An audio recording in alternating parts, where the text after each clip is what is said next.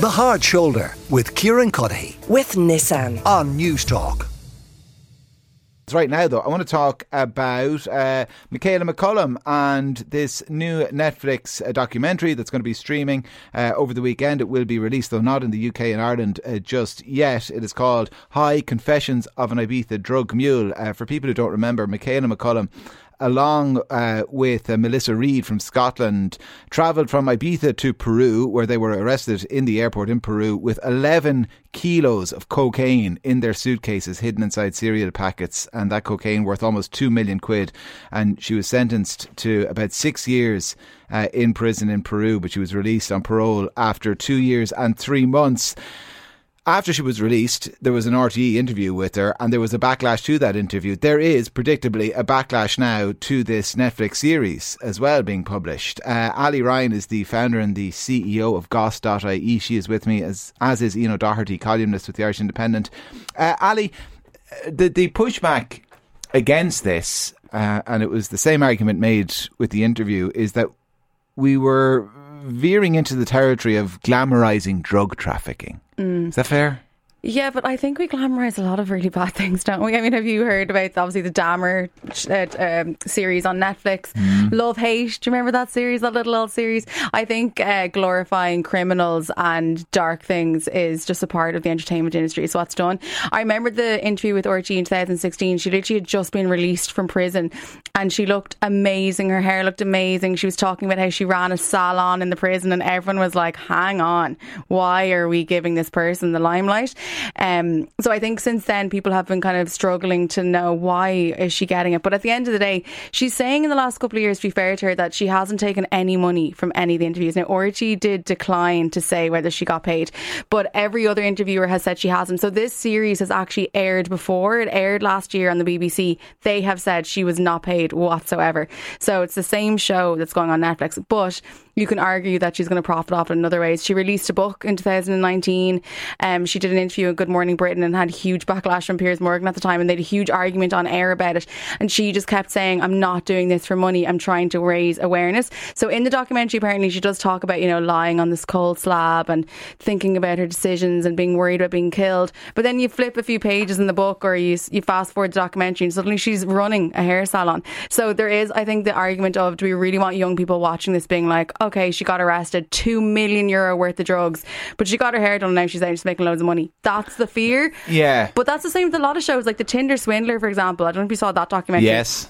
He's such a bad, bad man. But now he's off on TikTok going out with Russian models having the time of his life because it's made him famous. So this is just always going to be the argument.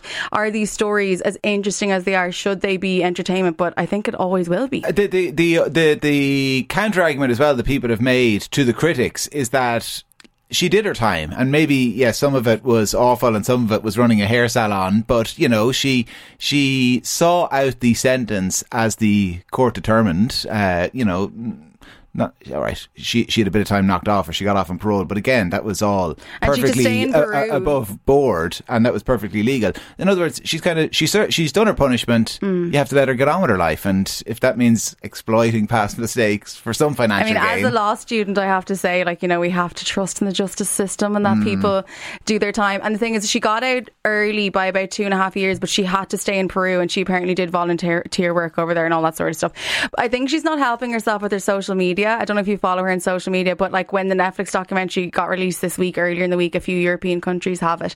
She like put up a picture of a cake, a Netflix cake, being like, woo, loving life. So that probably doesn't help. But like in the actual interviews, then she's very much like, I was a stupid kid. I was 19. I didn't know what I was doing. But do you remember the drama of the time? Remember originally there was pictures of her and she'd gone missing and everyone was like, oh my God, where's this poor young girl?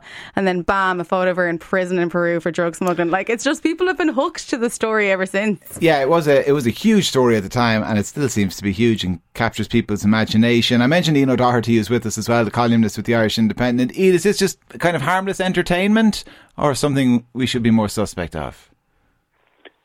It's all vaguely nosy, I think, to be perfectly honest with you. You know, I mean, the way that she's been portrayed and the way she's portrayed herself as a victim, which is very much a sign of sort of today's society. But what I've always asked, and I've, I've been writing about this since in the Indo since the whole case broke, and the argument that I've always asked was that if instead of, you know, a relatively pretty young one called Michaela McCollum, if it had been a bloke called Mick McCollum from Ballyfermot who was caught bringing 11 keys of coke into Dublin for the Kinahan gang, would people still have that same degree of sympathy? Would they say that he was a victim? You know, and this is this, this is the thing that really gets me about this is that she's been given a free pass by so many people, and she has obviously, obviously, been trying to exploit her sort of small degree of notoriety. There've been rumours about sort of her trying to get onto reality shows and things like that. Um, I thought the picture of her with the Netflix thing, with the Netflix cake, was particularly bad. It's like you know, there, there, there's no remorse there. Now the thing is, she did her time. I'm not going to be a hypocrite about that. I mean, everybody makes mistakes, um, and I would.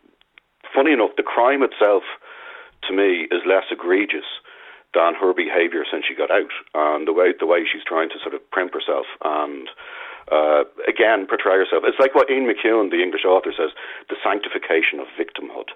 And this is so she's portrayed herself as a victim. Therefore, uh, she deserves sympathy. She doesn't deserve any sympathy. Well, maybe maybe this is just kind of being a savvy businesswoman, and she realizes this is her USP. You know what I mean? And she's going to exploit yeah, it. But then Jeffrey Archer did it, and uh, what was that book a few years? You definitely read it, Mr. Nice. Remember that Howard Marks book? That was hugely see, popular. Actually, that was the point I was going to make. I mean, I've met Howard Marks. Um, great company. Um, but the difference between McCollum and Howard Marks is that Marks owned all his crimes and all his mistakes. He never blamed anybody else for it. He said, "This is what I, this is what I did," and you know, so there were with Marks, it was almost like cases of tales of daring do, and uh, it was a fascinating story.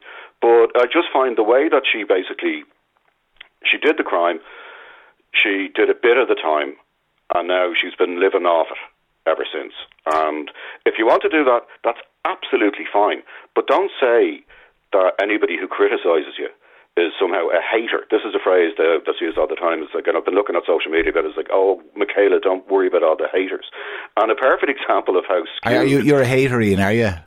Uh, no, according, according, according to social media, maybe. I'm just I'm just somebody with disdain. Um, a disdainer. you know, and there's a bit there's a big difference. You know, but it's like, look, you can spot a spoofer a mile away, and she's a spoofer, and she knows exactly how to get idiots on her side and how to get sympathy from people who, you know, there's a difference between having an open mind and having an empty head. And the people who sympathise with her just have an empty head. Ali, is it nauseating? Well, what I was going to say is, I think originally when she was arrested, right, the two of them come up with this story that these gangsters had like forced them to do it and they were threatening their family. But eventually they did both admit, no, like we actually did it. And in the documentary, she does 100% hold her hands up. Now, she does say, I think, a couple of times, I was really young and naive, but she is very much like, I made the mistake and I had to pay for the consequences at the time. She's having a great life now, but she, she really does admit it now. But like at the time, I suppose when you're 19 as well, like, you probably would lie about it. Like you do anything to get home. I mean, she was in a prison in Peru, but I am like the most anti-drug person you'd ever meet. So like there is always a part of me that's like, oh, I hate the people are like, oh my god, she's amazing, fair play to her. And I saw the comments Ian is talking about on social media, being like, let the haters leave you alone. But I do think overall, to look at this objectively, there's so many criminals, murderers, rapists, massive people that have been talked about throughout history that shows have been made of, and we still watch them. Yes, it's a bit annoying because she doesn't seem to be too mm. upset about what she did. But this is the way the industry works, and it does feel like sometimes she gets a little bit more hate because she's a woman. Because we're making shows about men all the time. We don't see people giving out about that. Ian, Ian, uh, no, I, I think that's. I, I actually think that's completely topsy turvy. It's completely wrong. Okay. She got the she got the soft treatment she got because she's a woman. And as I said, I go back to the analogy of if she was if she'd been a 19 year old from Ballyfermot or Crumlin or something like that, who was who was a, working as a drugs courier for the Kinahans, she would be despised, and people would have said, "Leave her in Peru. We don't want her." But people so here don't like she actually, her. Though. She, trade, she traded off the fact that she was a young one, and she actually got a free pass because she was a young one. If this was a bloke none of this treatment. Well, I don't know if she get a free pass. I, I mean, she got a free pass at all. There was so many complaints about that RT interview, for example. Like Irish people do not celebrate her. She's getting fairly roundly criticised here on national radio, so I'm yeah. not sure if we can call it a free pass. There's a few people on Instagram being like, "Keep your head up, hun." It's that sort of thing. I don't think people in general are like fair play to her. She deserves to be successful. Ian. are, are you criticising more human nature than anything else? Because uh, you're right. Uh, there's absolutely no way we'd make a documentary about you know Mick McCollum bringing in drugs for the Kinahans, but at the same time, like we would have prime time specials about fraudsters here, but we sit down and we watch Inventing Anna, which is about a fraudster mm. in New York. It's just that it's the kind of degrees of separation allow us to enjoy it. And Michaela McCollum, I suppose it just it it cuts a little close to the bone in this country, so there's a bit of controversy about it. But if it was, you know, happening somewhere else, like the Dahmer series that uh, Ali mentioned, we're happy to engage with it.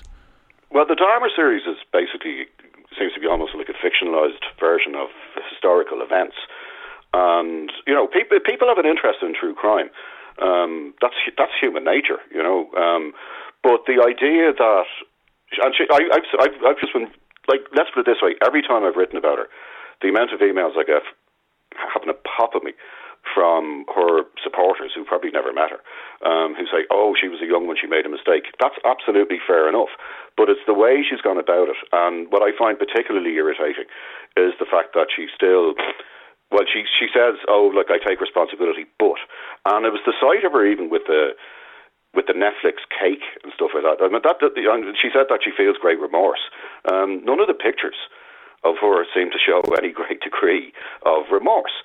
Um, and she said that she's not getting paid for it, but she gets paid for it in other ways. You know, I mean, everybody knows. Although I did get a laugh, is that I mean, the success of the Netflix show. It's now currently number nine in Cyprus.